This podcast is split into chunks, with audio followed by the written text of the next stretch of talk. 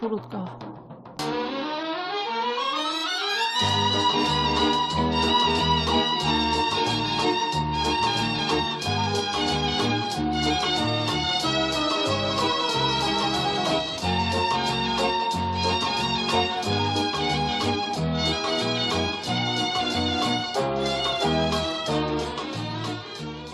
فرودگاه بعضی وقتها خوب است بعضی وقتها بد. اگر نوبت وصل و دیدار باشد خوب است و اگر زمان هجر و فراق بد برای من روز جمعه فرودگاه از نوع خوبش بود پدر و مادر دوستم داشتن می آمدن و قرار بود با ماشین من برویم دنبالشان. برای اینکه خیال دوستم راحت باشد خیلی زود راه افتادیم. در بین راه و در طول انتظار در فرودگاه ترجیح دادم ساکت باشم و کمتر حرف بزنم تا دوستم در حال و هوای خودش باشد.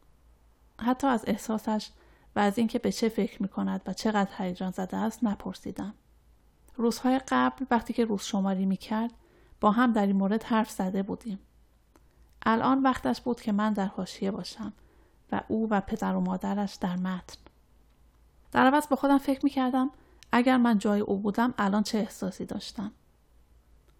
یک ساعتی معطل شدیم.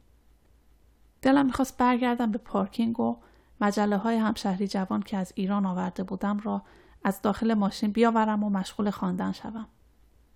کاری که می‌دانستم در آن لحظات از دوستم بر نمی آید و حتما با خودش یا به خودم می گفت تو هم وقت گیر آوردی ها. مدتی است که از شنیدن جمله های اینجوری ملول می شدم.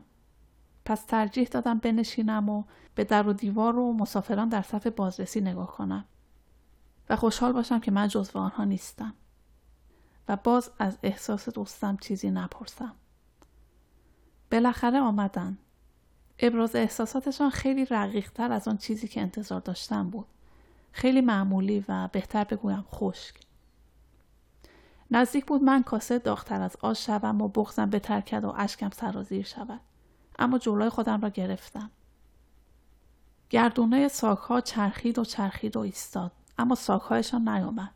ولی اصلا نگران نبودند. چقدر خیالشان راحت بود مخصوصا مادرش. باز فکر کردم اگر من بودم چقدر استرس می گرفتم. در راه برگشت بودیم و من رانندگی می کردم.